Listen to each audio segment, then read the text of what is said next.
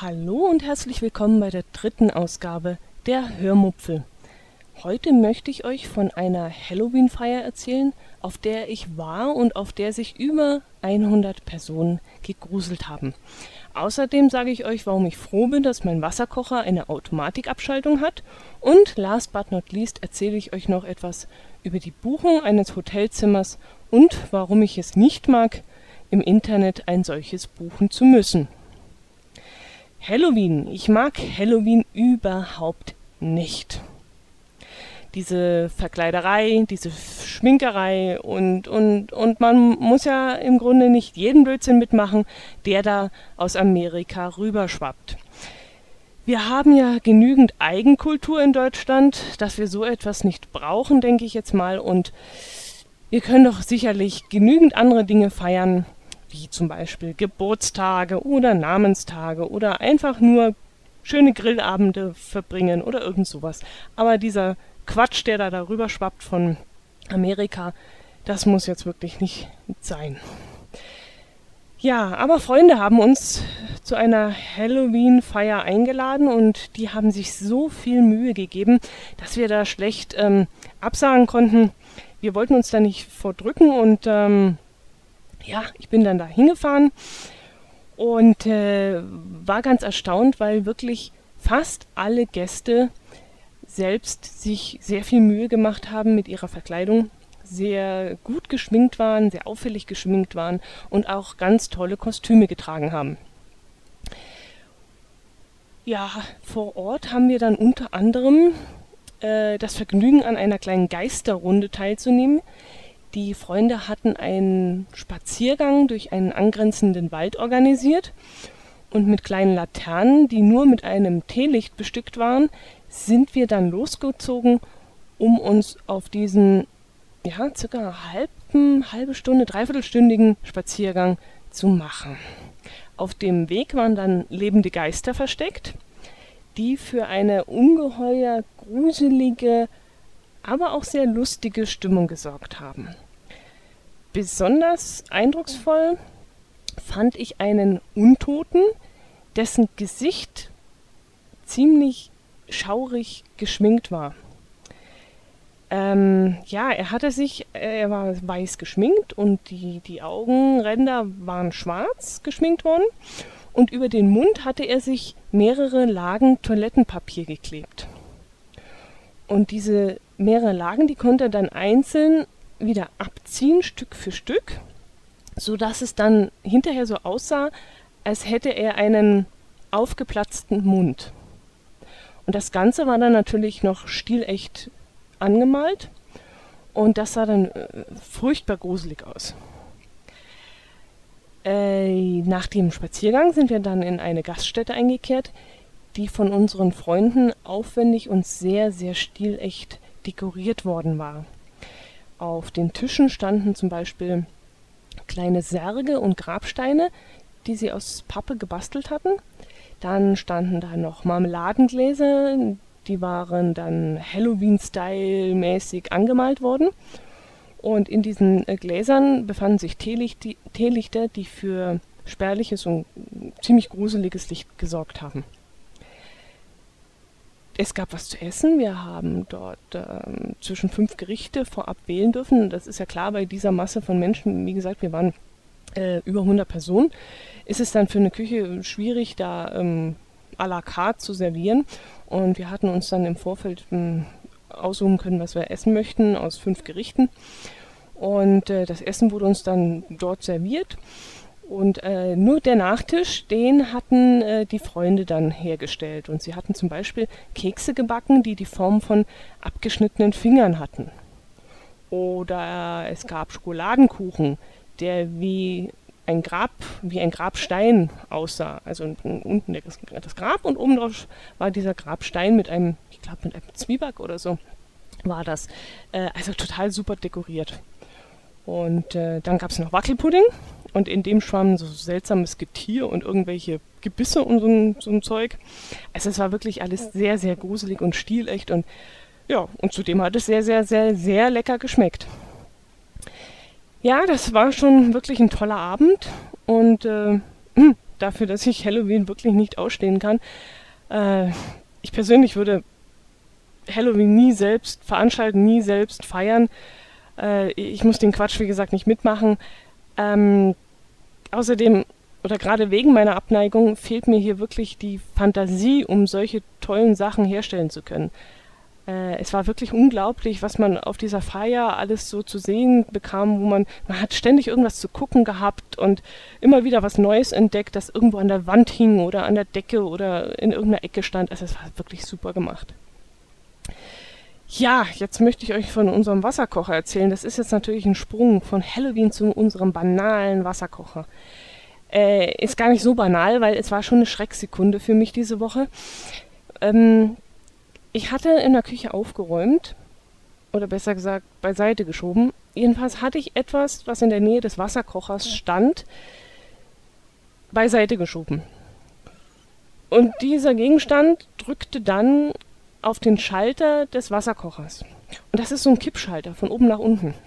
Und dieser Kippschalter klappt automatisch nach oben, wenn das Wasser gekocht hat und das Wasser fertig ist. Ähm, dieser Gegenstand drückte jetzt aber gegen den Kocher und gegen diesen Schalter und drückte den Schalter nach unten. Und das hatte ich nicht gemerkt. Ich bin dann weggelaufen und habe dann irgendwo im anderen Raum hm, immer wieder gehört, dass es in der Küche komisch knackt. Und da ich allein im Haus war, war ich ein bisschen verwundert. Ich bin dann immer wieder in die Küche gegangen, habe gedacht, was ist denn das hier? Hier kann doch gar nichts knacken. Aber immer wenn ich in der Küche war, war alles wieder still. Und es hat ziemlich lange gedauert, bis ich irgendwann draufgekommen bin dass dieser Gegenstand immer den Wasserkocher angeschaltet hat, dass dieser dann heiß wurde. Und das Fatale daran war, dass der Wasserkocher kein Wasser enthalten hat. Und jedes Mal, wenn es am angeblich Kochen war, also wenn der Wasserkocher die Hitze erreicht hatte, die er brauchte, dann hat dieser Wasserkocher automatisch wieder abgeschaltet. Ich habe mal irgendwann in der Schule gelernt, dass da ein Bimetallstreifen drin ist ein Bimetall mit zwei Metallarten. Eines dehnt sich mehr aus als das andere und wenn es erhitzt wird, dann biegt sich in die eine Richtung, wenn es abkühlt in die andere und dadurch wird der Schalter umgestellt. Ich weiß es nicht mehr. Ich habe das irgendwann noch so ein bisschen im Kopf und ähm, ich glaube, ich habe sowas mal gelernt. Na, ist egal. Jedenfalls hat sich dieser Wasserkocher Gott sei Dank immer wieder abgeschaltet. Ich möchte nämlich nicht wissen, was passiert wäre, wenn der diesen Automatismus nicht gehabt hätte und äh, mein Gott, ich weiß nicht, kann man, kann einem da die Bude abbrennen? Kann da irgendwas passieren? Also mir hat er schon ziemlich zugesetzt und ich bin jetzt übervorsichtig und schaue, dass Aufräumen auch Aufräumen ist und nicht einfach nur beiseite schieben. Ja, ein weiteres Thema habe ich euch angekündigt. Ich möchte euch heute noch was äh, über unsere Hotelbuchung erzählen. Wir planen nein, nicht mehr nur Planung, sondern es ist ja schon gebucht. Also Ende November, Anfang Dezember fahren wir nochmal für eine Woche weg. Und wir wollen Richtung Norden. Und da haben wir Hotelzimmer gesucht. Und das macht man ja eigentlich über die gängigen Plattformen, die man so im Internet findet. Da gibt es zum Beispiel www.hrs.de, es gibt Booking, Hotelbooking.com, irgend sowas. Es gibt Trivago, also es gibt ja einige solche Plattformen. Und äh, Freunde von uns hatten schon sehr gute Erfahrungen gemacht mit HRS, weil es dort dieses Feature gibt, dass man kostenlos stornieren kann, die Hotelzimmer. Und da haben wir dann dieses Mal auch auf die Seite geschaut und haben uns sortieren lassen. In ähm, Hannover haben wir Hotels äh, durchgeguckt und äh, sortieren lassen nach Preis. Und wollten uns dann auch ein bisschen die Qualität so anschauen und dann da einen Mittelwert finden. Und was mir da aufgefallen ist, dass halt die günstigen Hotels ziemlich weit außerhalb lagen. Jetzt mögen wir es aber ganz gerne, dass wir mit dem Auto irgendwo hinfahren, das Auto in der Tiefgarage irgendwo abstellen und dann Sightseeing mit den öffentlichen Verkehrsmitteln machen. Und das war jetzt unser Problem bei HRS, dass wir ähm, die Verbindung nicht hergestellt haben zwischen günstigem Hotel, zwischen zentraler Lage, zwischen äh, Tiefgaragenstellplatz, den man gerne haben möchte, weil da im Winter das Auto recht sicher steht. Mm, ja, es, es, hat immer nicht so gepasst. Wenn wir ein Hotel gefunden haben, das günstig war, dann lag es ziemlich weit außerhalb. Wenn wir ein Hotel gefunden haben, das eine Tiefgarage hatte, dann war es natürlich klar, dass es dementsprechend teurer ist. Dann war auch die Übersicht dort immer ziemlich ähm, schlecht mit Frühstück, ohne Frühstück. Du konntest es zwar anklicken oder ähm, weglassen, aber dann war es doch mal wieder eingerechnet und nicht eingerechnet und das war alles ein bisschen ziemlich umständlich. Jetzt haben wir aber Erfahrungen gemacht schon mit der Ibis Hotelkette. Äh, die Ibis Hotelkette bietet in der Regel sehr günstige Konditionen, hat äh, meistens WLAN for free, was uns auch immer sehr wichtig ist, ähm, und hat meistens auch eine Tiefgarage äh, habe ich erwähnt, dass äh, ja, sehr, sehr zentral liegen sie. Genau, das ist auch noch ein Thema. Und äh, der einzige Nachteil von diesen Ibis-Hotelketten ist, dass sie so seltsame Bäder haben. Also das sind dann so, die machen so einen Eindruck, als wenn du auf einem Campingplatz in irgendeinem Wohnwagen drin bist oder in so einem Mietcontainer. Es sind also so komplett ausgehöhlte, mit Plastik ausgehöhlte, also das klingt jetzt blöd, äh, äh, es sind so wie Dixie-Klos, kann man das sagen?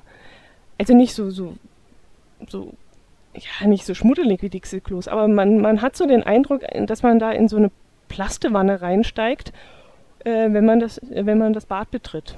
Und äh, das ist der einzige Nachteil von diesen Ibis-Hotelketten und das ist eine ganz blöde Angewohnheit, die die jetzt haben. Das scheint wohl günstig zu sein, denn wenn diese Dinger verwohnt sind, dann können diese nach vier, fünf, sechs, sieben, zehn Jahren wieder rausschmeißen und neue einsetzen. Aber uns gefällt das gar nicht. Ähm, wir, wir finden das sehr, weiß nicht, unhygienisch und ungemütlich und uns wären solche gekachelten Bäder eigentlich wesentlich lieber. Aber klar, wenn man diese Dinger immer auswechseln kann und wieder modernisieren kann auf recht einfachem Wege, dann ist das natürlich für die wesentlich besser. Ja, das ist der Nachteil von den Ibis-Hotelketten, aber wir fahren, wie gesagt, trotzdem immer gerne hin. Wir kriegen immer einen Parkplatz vor der Tür, wo wir unser Auto abstellen können. Meistens auch eine Tiefgarage. Preis-Leistungs-Verhältnis stimmt. Ähm, das Frühstück ist mit 10 Euro extra ein bisschen zu teuer, dafür, dass es in, in einer Hotelleistung ist. Also für 10 Euro kann ich dann auch schon außerhalb in irgendeinem Bistro sicherlich ein sehr gutes Frühstück kriegen. Ob wir es dazu buchen, das kann man dann vor Ort entscheiden, das wissen wir jetzt noch nicht. Aber das wäre zum Beispiel eine Option, die wir uns dann noch einfallen lassen können oder sein lassen können. Ja, wie gesagt, äh, die Online-Plattformen, die sonst so im Internet rumschwirren, HSR, Trivago und, und, und, und, sind jetzt nicht unbedingt mein Fall. Da verliert man sich doch irgendwo ins, im Nirvana und ist stundenlang dran und findet doch nicht das Rech Richtige. Hat auch dann immer so das Gefühl, man hätte jetzt bestimmt noch was Besseres finden können. Und deswegen sind wir jetzt schon so ein bisschen auf der Schiene, um uns den ganzen Schmarrn zu sparen. Wir haben jetzt unsere Ibis-Hotelkette, äh, haben keinen Vorteil dadurch, dass wir jetzt immer dort sind. Also es gibt zwar eine Kundenkarte, die muss man aber bezahlen und die lohnt sich dann erst ab einem gewissen Zeitpunkt. Also wenn man, keine Ahnung, fünf, sechs Mal im Jahr dort übernachtet hat, was wir ja nicht tun. Ähm, ja, aber wir wissen, wo wir hinkommen. Wir wissen, dass wir einen gewissen Standard haben und äh, haben nicht dieses ganze Schieß mit dem vorab suchen müssen, welches Hotel passt uns und auch die Bewertungen durchlesen, ähm, die man ja immer so vorfindet. Da gibt es immer wieder Moserer, die irgendein Hotel abwerten, wo du dann skeptisch bist und denkst, oh, wie Straßenverkehr laut, ähm, vielleicht kann ich da nicht schlafen oder Personal unfreundlich, äh, da muss man nicht hin. Da lässt man sich dann schnell von Sachen beeinflussen, die gar nicht so wild sind und gar nicht so wichtig wären. Ja, Gut, das war's. Jetzt habe ich euch ein bisschen was erzählt. Ähm, ich hoffe, ihr habt ein schönes Wochenende, hattet ein bisschen Spaß beim Zuhören und ich hoffe, wir hören uns nächste Woche wieder. Hatte ich euch schon? Nein, ich hatte euch noch nicht erzählt. Wir sind jetzt, falls ihr es noch nicht mitbekommen habt, wir haben diese Woche eine eigene Homepage nur für diesen Podcast äh, eröffnet. Wir hatten die, die URL beantragt und wir sind jetzt unter www.die-hörmupfel.de erreichbar.